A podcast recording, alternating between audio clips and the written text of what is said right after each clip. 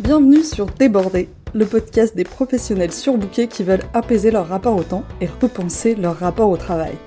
Je suis Carole Media, coach professionnel certifié et via ce podcast, je vous invite à questionner, challenger, bousculer vos manières d'appréhender votre temps et votre travail sous toutes ses facettes. Ce podcast est comme un buffet, je veux que vous puissiez venir y picorer ce qui vous sert au moment où ça vous est utile. Je ne vous promets pas que ce soit toujours confortable, mais ça pourrait bien élargir votre champ des possibles. Cet épisode est un épisode thématique. Il peut s'agir de la rediffusion audio d'un live que j'ai donné ou d'un épisode spontané que j'ai enregistré spécialement pour vous pour ce podcast.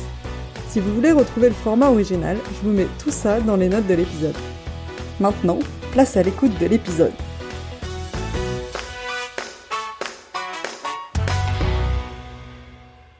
Bienvenue dans cet épisode thématique de Déborder, le troisième de la série sur les Big Five, où on va parler en détail d'une des dimensions du modèle de personnalité des Big Five.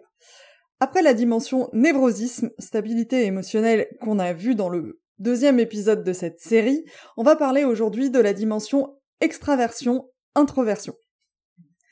Des notions qui sont parfois trompeuses. On va voir ensemble de quoi parle cette dimension d'extraversion? Quelles sont les différentes facettes qui la composent? Dans le modèle des Big Five Les liens que la recherche fait avec différents domaines de la vie Et comment utiliser cette connaissance qu'on peut avoir de où on en est, nous, de cette extraversion pour mieux se comprendre, mieux comprendre les autres et pourquoi pas essayer de faire évoluer certains de nos comportements. Si vous êtes familier du MBTI, la manière dont cette dimension est abordée dans les Big Five est un peu différente de la manière dont elle est abordée dans le MBTI, un peu plus nuancée. Et si, comme moi, vous vous retrouvez un peu au milieu du spectre où vous dites, bah, je suis un peu extraverti, un peu introverti, il est possible que le Big Five et ses différentes facettes vous apportent une composante de réponse, un éclairage un peu différent qui vous permette de mieux appréhender cette notion de extraversion-introversion. Si vous n'avez pas écouté l'épisode d'introduction de cette série sur le modèle de personnalité Big Five en général, je vous encourage vivement à démarrer par ça parce que j'y explique ce que c'est que ce modèle de personnalité des Big Five, pourquoi moi j'ai choisi de vous en parler dans, ce, dans ces podcasts. J'y introduis aussi brièvement les cinq dimensions, ça vous donne une vision globale du modèle, et je vous donne aussi mon avis global sur comment utiliser les modèles de personnalité, comment moi j'ai du mal à les utiliser, et donc du coup ça vous donne un peu le cadre pour écouter ces épisodes. Vous pouvez écouter sinon chacun de ces épisodes, ces cinq épisodes sur les cinq dimensions de manière indépendante, euh, sans ordre précis, euh, mais l'intro, elle, euh, bah, c'est le démarrage, donc je vous conseille vivement de commencer par là. Comme je vous le disais dans l'épisode d'intro, les modèles de personnalité, ça propose une grille de lecture qui peut être intéressante pour mieux se comprendre mieux comprendre sa perception du monde, la manière dont on réagit euh, dans certaines situations et euh, certains domaines de vie. Et également, ça nous donne aussi des clés pour mieux comprendre les autres, leurs différences de perception du monde et leurs différences de réaction dans les mêmes situations.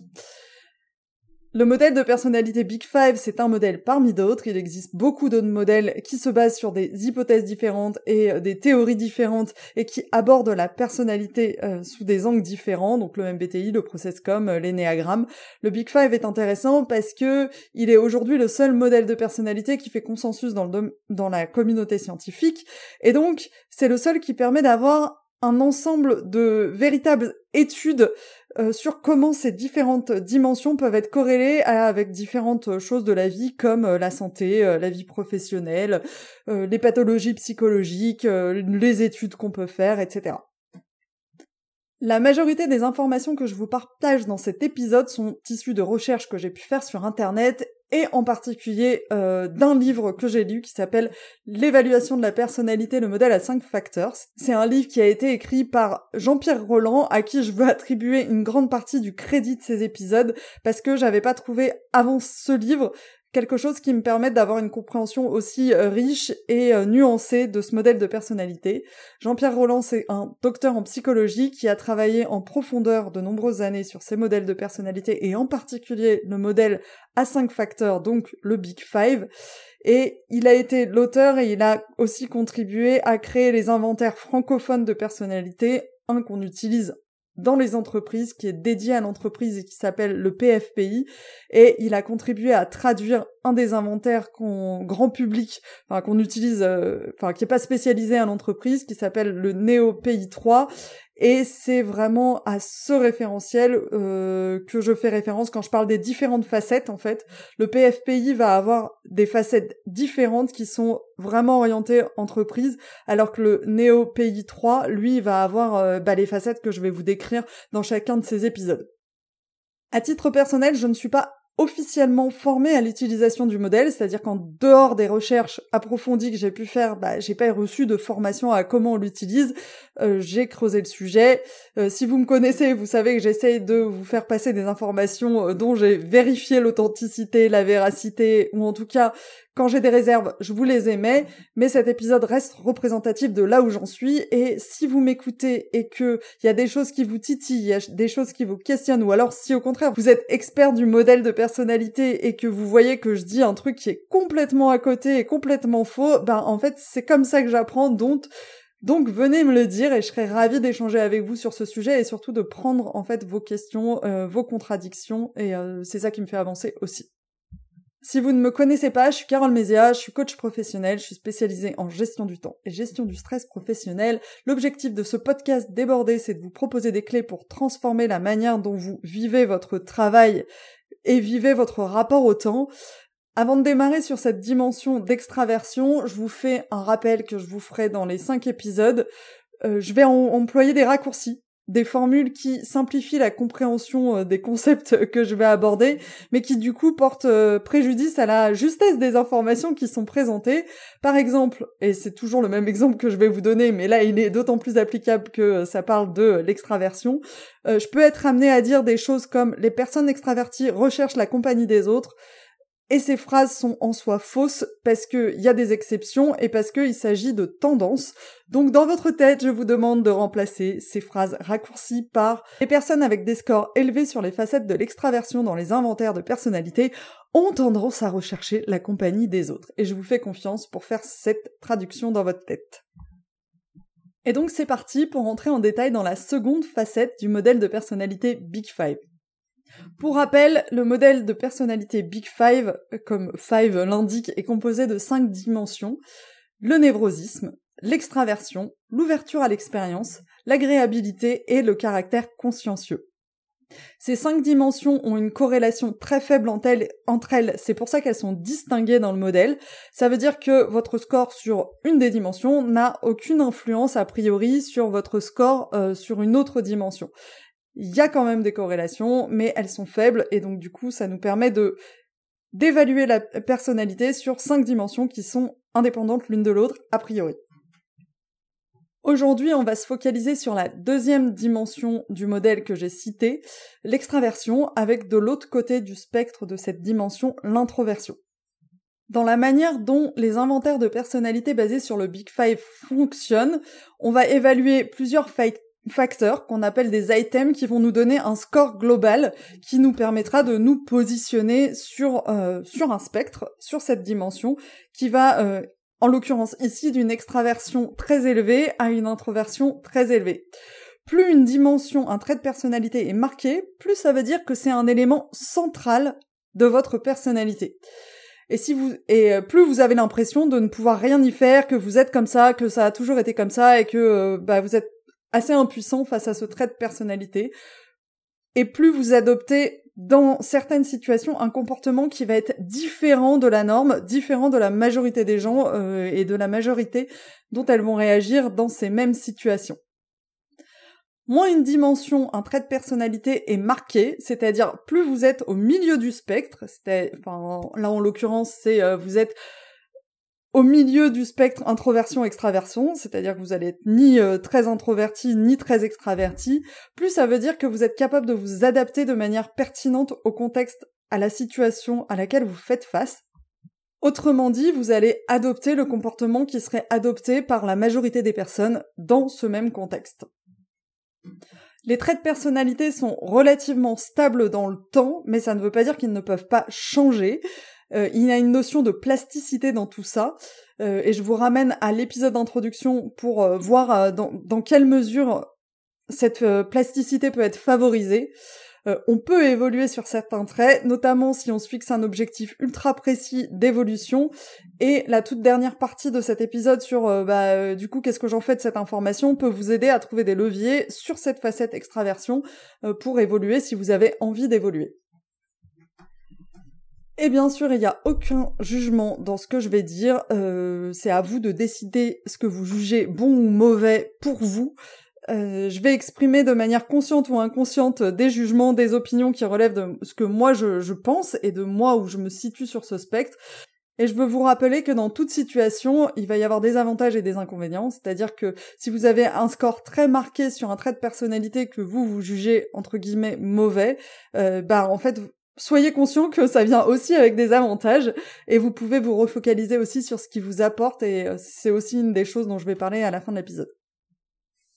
Dans cet épisode, on va traiter une seule dimension et il faut garder en tête en écoutant l'épisode que bah du coup euh, ça, ne décrit euh, qu'une dimension de votre personnalité et d'autres facteurs influencent votre personnalité, en particulier bah, votre score sur les autres dimensions de la personnalité, mais aussi d'autres choses comme euh, vos valeurs, vos intérêts, vos compétences que vous avez vécues dans votre vie, votre potentiel cognitif.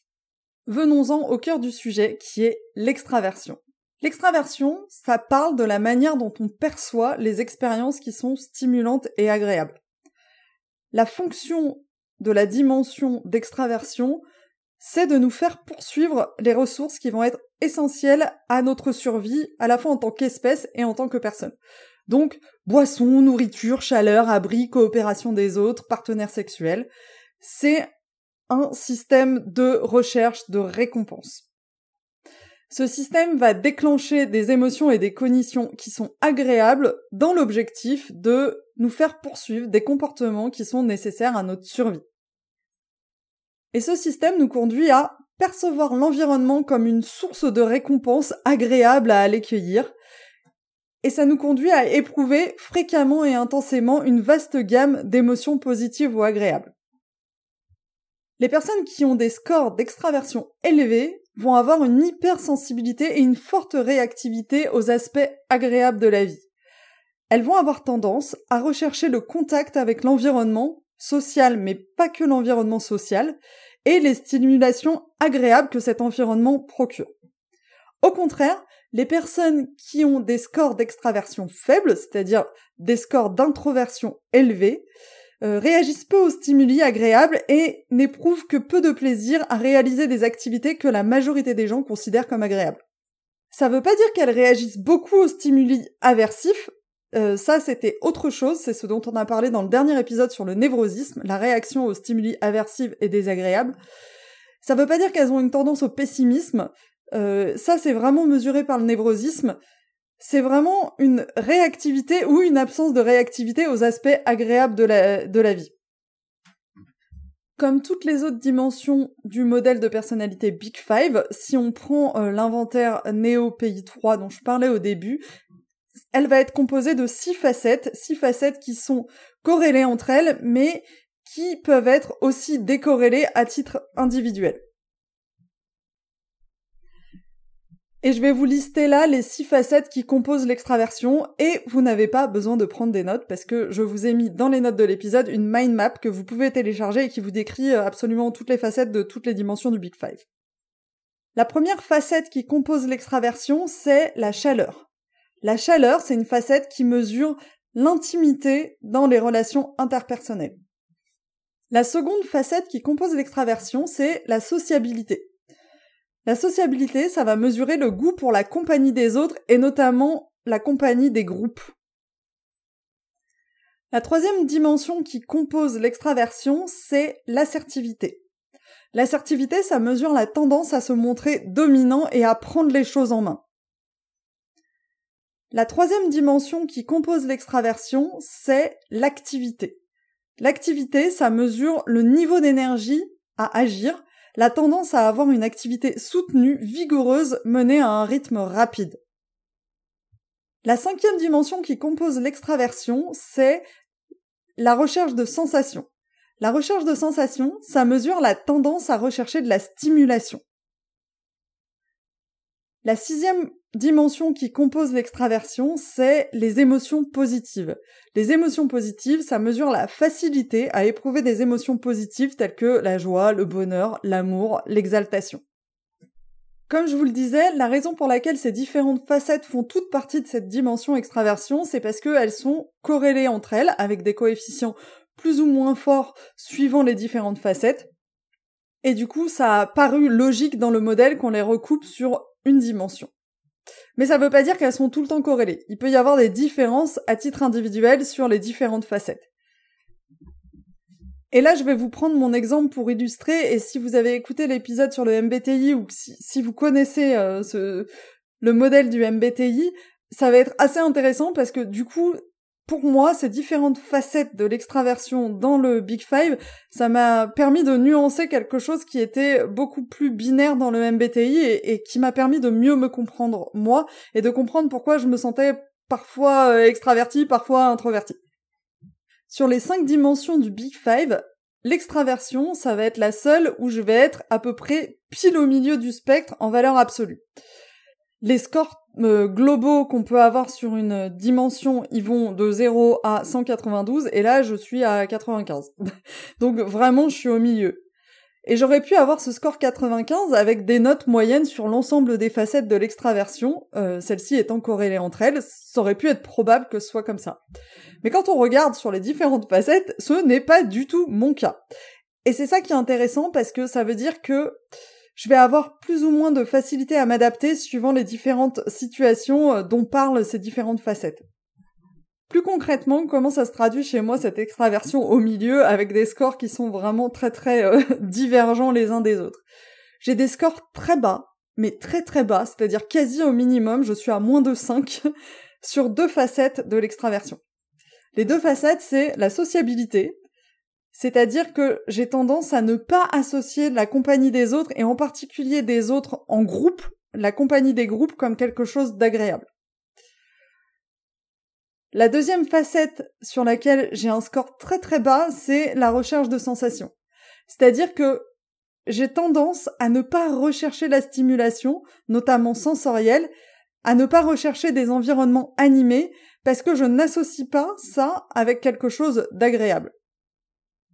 Au contraire, dans les deux cas, ces environnements très animés, avec beaucoup de bruit, beaucoup de monde, beaucoup de stimulation, c'est des environnements qui vont me fatiguer, et je vais avoir tendance à les éviter, ou alors à me prévoir des gros temps de repos ou de déstimulation avant et après, parce que c'est très très difficile pour moi de les enchaîner. Mais à côté de ça, je vais avoir des scores très très élevés, quasi au maximum, sur deux autres facettes. La première, c'est la chaleur. Ça veut dire que je vais avoir tendance à créer de l'intimité dans les relations et à avoir des relations profondes avec les gens. Et du coup, on peut assez facilement imaginer comment une personne qui aurait les deux inversés serait totalement différente. Une personne qui aurait un niveau de sociabilité très très haut et un niveau de chaleur très très bas, bah, aurait un comportement opposé. Ce serait quelqu'un qui serait très très à l'aise dans des grands groupes avec beaucoup de monde, qui serait peut-être très festif et qui aimerait. Mais par contre, dès qu'on commence à rentrer dans une conversation en one-to-one, qui se sentirait un peu démuni ou pas du tout à l'aise ou trouverait ça pas du tout agréable et préférerait la stimulation du grand groupe. L'autre facette sur laquelle je vais avoir un score très élevé, c'est les émotions positives. Donc je vais avoir une forte tendance à ressentir des émotions positives de manière générale. Donc, même si c'est pas via des situations qui peuvent provoquer ça chez la majorité des gens, euh, comme la compagnie des autres, les moments sociaux, les moments très festifs, bah en fait, je vais quand même avoir cette capacité à ressentir beaucoup d'émotions positives dans ma vie. Et après, sur les deux autres facettes de l'extraversion, je vais avoir des scores qui sont plutôt moyens. Donc sur l'assertivité, euh, je vais savoir prendre le lead, euh, les devants dans certaines situations et euh, pas dans d'autres, de manière plutôt adaptée et de plutôt conforme à la majorité des gens. Et pareil sur l'activité, je vais savoir adapter mon rythme d'action à la situation, donc faire les choses vite s'il faut ou si j'en ai envie, et prendre mon temps s'il faut ou si j'en ai envie. Et si je vous dis tout ça, c'est vraiment pour que vous puissiez, vous, essayer de vous dire, en fait, moi, sur ces facettes, où est-ce que je suis, et vous dire, bah, en fait, même si une personne est globalement pas très extravertie ou pas très introvertie, il peut y avoir des différences sur les facettes de personnalité qui peuvent conduire à des personnalités très différentes, même si, in fine, elles sont un score global sur la thématique qui va être euh, identique. On voit très bien que quelqu'un qui aurait des scores inversés, c'est-à-dire une chaleur et des émotions positives très basses et une sociabilité et une recherche de sensations très élevées aurait une personnalité très différente de la mienne. Elle serait beaucoup plus décrite comme quelqu'un euh, d'extraverti selon la définition communément admise, c'est-à-dire toujours être de la partie, à expérimenter des activités sensoriellement stimulantes, à faire toujours plein d'activités. Mais par contre, elle serait plus difficile à connaître d'un point de vue intime, plus distante dans les relations, moins affectueuse et peut-être aussi un peu plus impassible à ne pas forcément euh, éprouver et euh, montrer sa joie euh, dans les situations qu'elle vit. Maintenant, quel lien fait la recherche entre l'extraversion et différents domaines de vie? La recherche montre que l'extraversion est positivement corrélée avec le fait d'avoir une bonne estime de soi le fait d'être satisfait de sa vie professionnelle et de sa vie en général. La recherche montre aussi que c'est un facteur de protection contre les épisodes de dépression ou le syndrome de stress post-traumatique, contre le burn-out, et que c'est un facteur de résilience important. Mais comme je le disais, ça doit pas être pris seul. Ça veut pas dire que toutes les personnes avec des scores élevés en extraversion euh, sont heureuses dans la vie, euh, globalement. Ce sont des statistiques sur une population globale. Il y a des exceptions et il y a d'autres facteurs qui peuvent influer, comme euh, les autres dimensions de la personnalité, l'adéquation de l'environnement de la personne avec ses valeurs, le fait qu'elle ait plus ou moins de soutien dans sa vie. Pas mal de facteurs peuvent aussi influencer. Comme pour les autres dimensions, avoir un score marqué sur une des dimensions ou une des facettes peut conduire à un manque de capacité d'adaptation de ces comportements dans certaines situations de la vie. Et je vais commencer par le plus évident, une introversion très marquée peut conduire à de l'isolement social, donc euh, notamment la facette sociabilité, à un détachement interpersonnel, donc là la facette chaleur va jouer, un manque d'enthousiasme et de joie de vivre, donc là ça va être plutôt la facette émotion positive, a une incapacité à s'amuser dans des situations sociales heureuses. Donc là, ça va être combinaison cette recherche de sensations, sociabilité et émotions positives.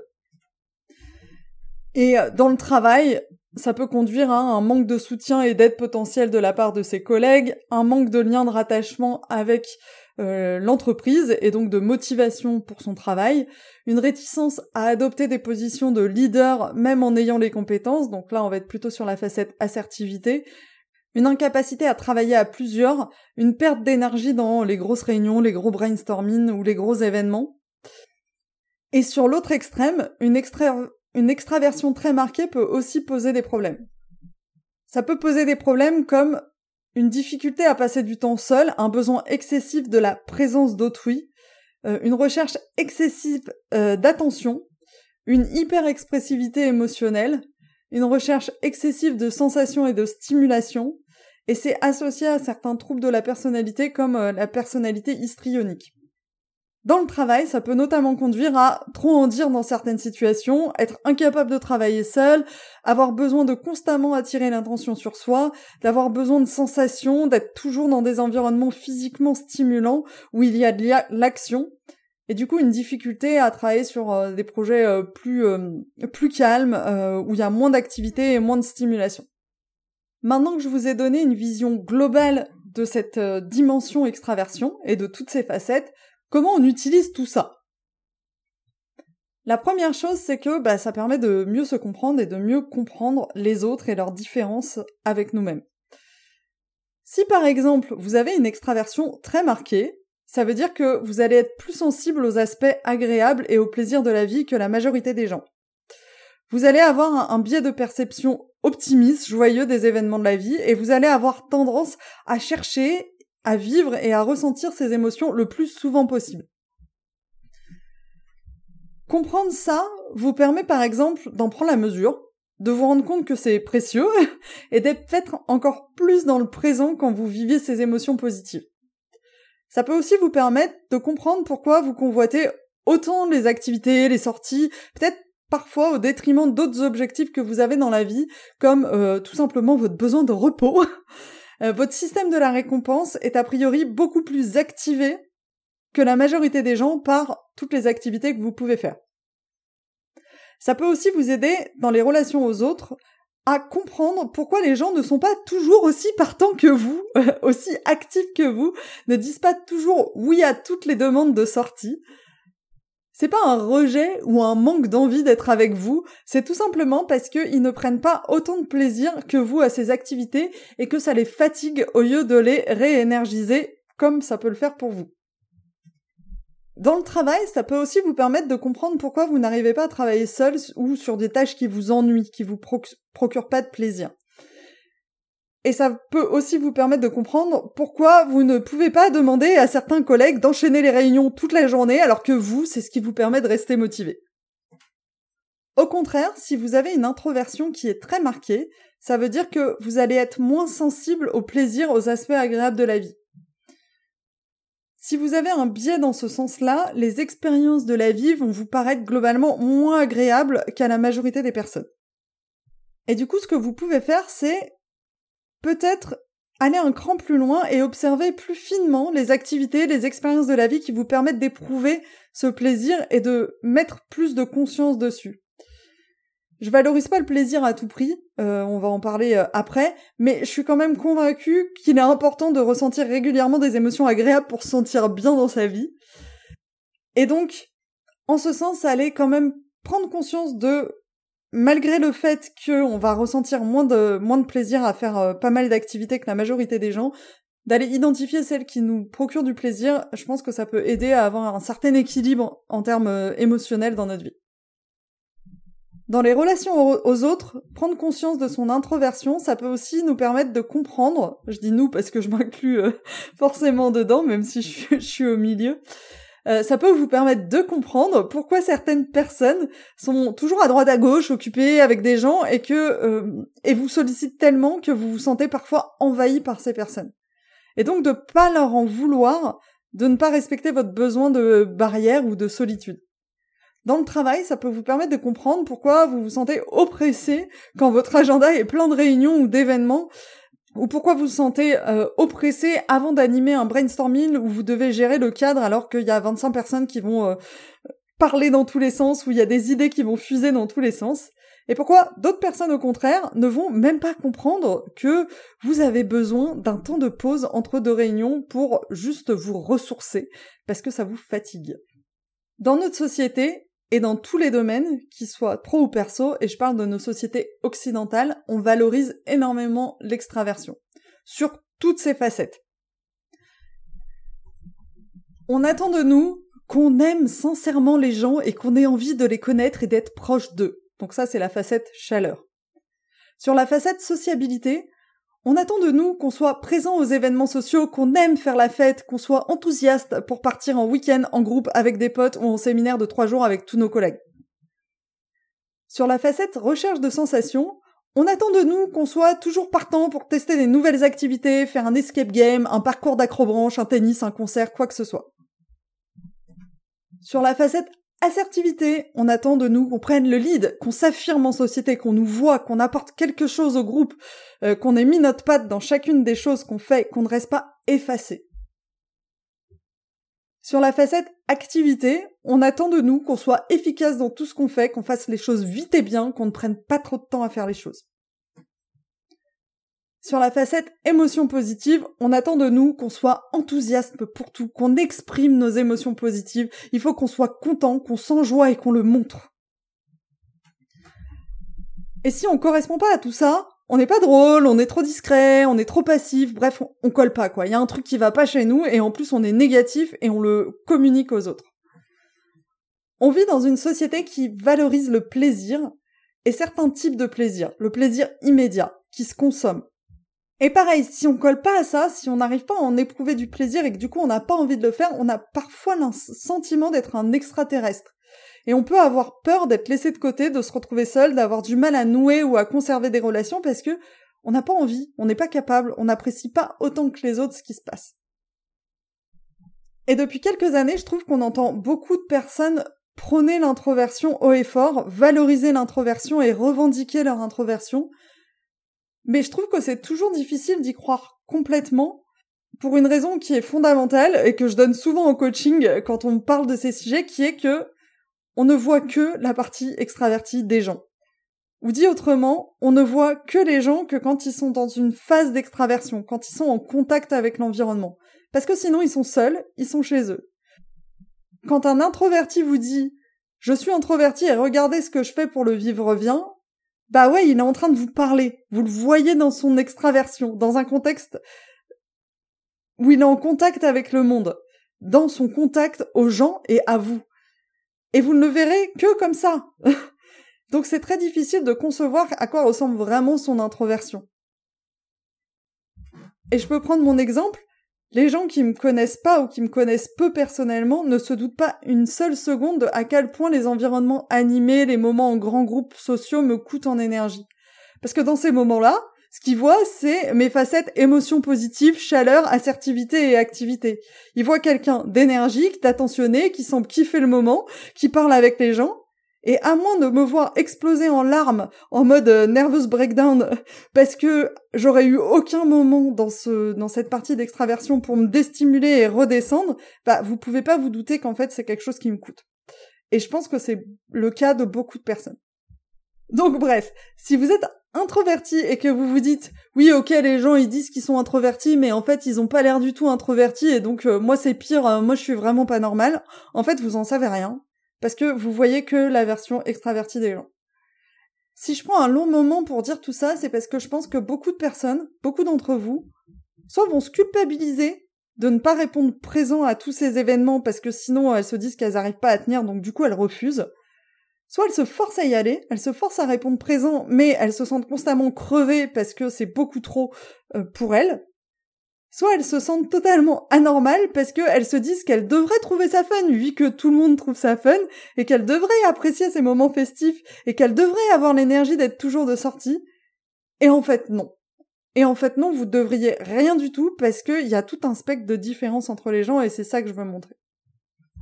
Et c'est super important de le conscientiser et de le prendre en compte dans vos choix de vie et notamment d'habitude pour mettre votre énergie au bon endroit. J'ai vécu des années en me disant faut que je me repose pour être capable de sortir euh, tel ou tel jour parce que euh, tout le monde va sortir et donc du coup il faut que je sois dans le groupe et il faut que j'y aille et, et j'ai pas envie d'être crevé pour cet événement et je sais qu'après ça va être dur donc euh, globalement j'ai passé ma vie à me reposer pour des événements qui ont lieu le soir avec du bruit dans des bars et avec beaucoup de monde.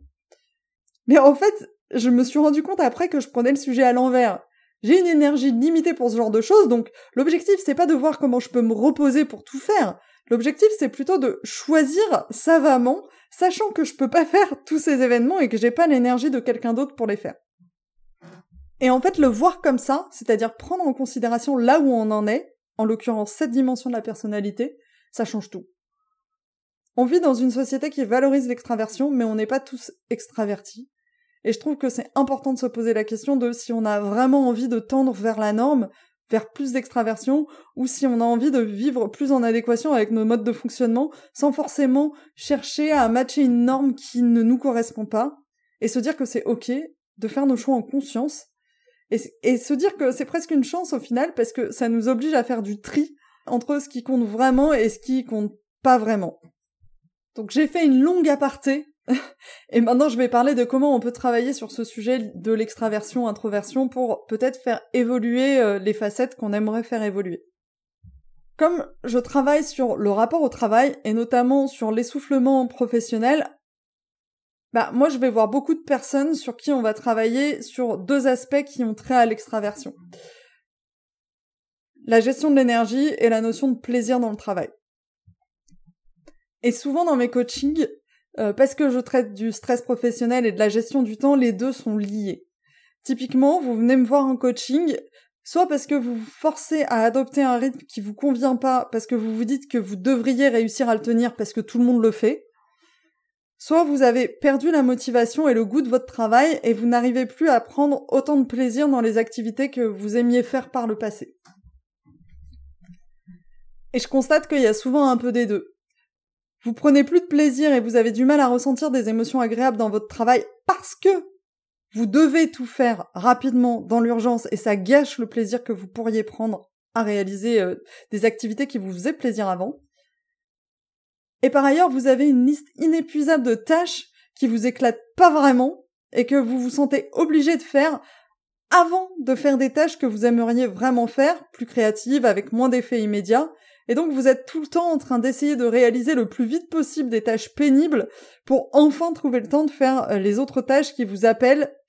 Et euh, bien sûr, euh, ça arrive très rarement, ça arrive jamais, ça arrive au mois d'août si vous prenez pas de vacances quand personne n'est là. Et en général, vous êtes tellement épuisé que vous avez du mal à vous y mettre.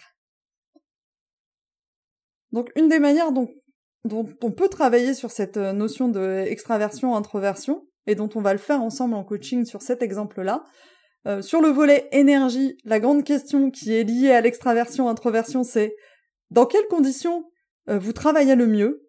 Dans quelles conditions vous allez pouvoir travailler plus efficacement et plus longtemps? Si vous êtes introverti, ça va être par exemple de vous isoler pour travailler, d'être dans des endroits calmes. Si vous êtes extraverti, au contraire, ça va être de faire les choses à plusieurs, de ne travailler que dans des grosses équipes. Donc ça, ça va être des questions contextuelles et on va aussi faire le tri entre les tâches qui vous donnent de l'énergie, les tâches qui vous donneraient de l'énergie si vous pouviez les faire à votre rythme, les tâches qui vous prennent de l'énergie et les tâches qui vous prendraient moins d'énergie si vous pouviez les faire à votre rythme. Et on va dessiner ensemble, exercice que j'adore faire avec vous en coaching, votre semaine idéale, c'est-à-dire votre semaine qui alterne des types d'activités euh, qui va correspondre à votre profil de gestion des stimulations. Sur le volet plaisir, la grande question, ça va être sur le volet plaisir, la grande question liée à l'extraversion-introversion, ça va être comment vous pouvez régulièrement ressentir des émotions positives dans vos journées de travail.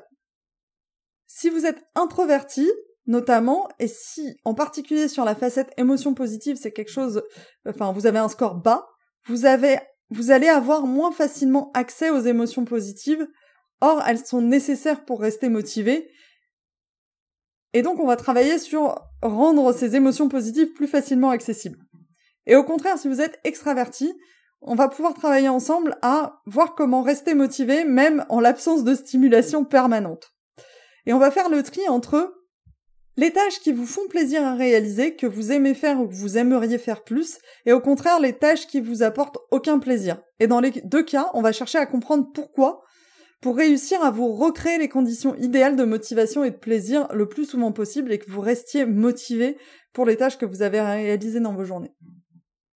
Et on va jouer avec tout ça pour identifier et réincorporer les activités qui vous donnent du plaisir au travail, lever toutes les frictions qui font que vous n'arrivez plus à les apprécier, remettre de la conscience sur ce plaisir que vous éprouvez pendant que vous êtes en train de réaliser ces activités, Identifiez de manière très précise le cadre qui vous permet de vous sentir au mieux dans votre travail, de mettre le doigt sur ce qui vous manque aujourd'hui. Trop de travail seul, pas assez de travail seul, trop de bruit, pas assez d'animation. Et trouver et instaurer le bon niveau de stimulation, d'interaction et vous mettre en place des conditions qui vous permettent de réincorporer, réincorporer de l'agréable dans vos journées. Je vais m'arrêter là pour cette dimension et je vous laisse comme d'habitude avec un exercice que vous pouvez faire pour poursuivre la réflexion. Donc déjà, vous demandez, est-ce qu'il y a une facette de l'extraversion sur lequel vous avez un score particulièrement marqué, dans un sens ou dans l'autre? Dans quelle situation ça peut vous poser problème, soit dans votre relation à vous-même, soit dans votre relation aux autres Que vous avez identifié? Si vous avez envie d'évoluer, vous pouvez vous demander comment vous pouvez mettre l'accent sur ce qui vous donne de l'énergie et supprimer ce qui vous prend de l'énergie. Vous créez les conditions qui favorisent la conservation de votre énergie quand vous réalisez euh, ces activités, et notamment les tâches qui vous sont complexes, et comment vous pouvez mettre l'accent sur des activités qui vous donnent du plaisir et en incorporer le plus possible dans vos semaines si ça vous manque, bien sûr. Comme d'habitude, vous aurez ces questions dans l'email qui accompagne cet épisode. Si vous voulez recevoir ces exercices d'application à chaque fois, abonnez-vous à ma liste email. C'est sur mon site fitintheplate.coach tout en haut à droite. Je donne plus le nom de la newsletter parce que je vais bientôt le changer. Et je vais bientôt lui créer un nom parce que là, elle en a pas. Euh, mais je vous fais confiance pour trouver sur le site. Je vous mettrai aussi un lien pour télécharger la mind map avec toutes les dimensions et facettes dont je vous ai parlé dans cette, euh, enfin, dont je vous parle dans toute cette série sur les Big Five. Et enfin, si cet épisode vous a fait penser à quelqu'un, soit de très extraverti ou au contraire de très introverti, et avec qui vous avez eu un débat, euh, parce que moi j'en ai eu énormément des débats sur euh, extraversion, introversion, partagez-lui cet épisode, ça pourrait bien les faire réagir. Et sur ce, je vous retrouve dans le prochain épisode où on va parler d'une autre dimension, la troisième dimension, qui est l'ouverture à l'expérience, qui est une dimension que j'aime beaucoup, qui est un peu au cœur du coaching. Je crois que c'est celle qui euh, m'a convaincu que ce modèle de personnalité Big Five pouvait m'être plus utile aujourd'hui que le MBTI, parce que elle permet de distinguer deux choses qui sont amalgamées pour moi dans le MBTI et qui me causaient des dissonances dans ma manière de me percevoir et de me comprendre. Euh, et du coup, dans cet épisode, on va parler d'imagination, d'intellect, d'anticonformisme. Ça va être passionnant. Donc, abonnez-vous à l'épisode pour ne pas le rater. Je vous remercie d'avoir écouté cet épisode jusqu'au bout. Je vous invite à vous demander ce que vous en avez appris et surtout comment vous pouvez appliquer cet apprentissage dans votre quotidien. Si cet épisode vous a fait penser à quelqu'un, n'attendez pas pour lui transmettre, ça pourrait changer sa journée, et par la même occasion, ça m'aide aussi vraiment beaucoup.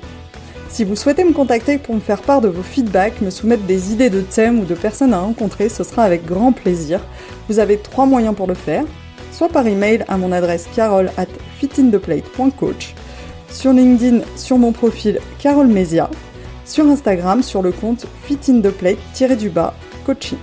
Sentez-vous libre de me contacter, je me réjouis d'échanger avec vous là-bas.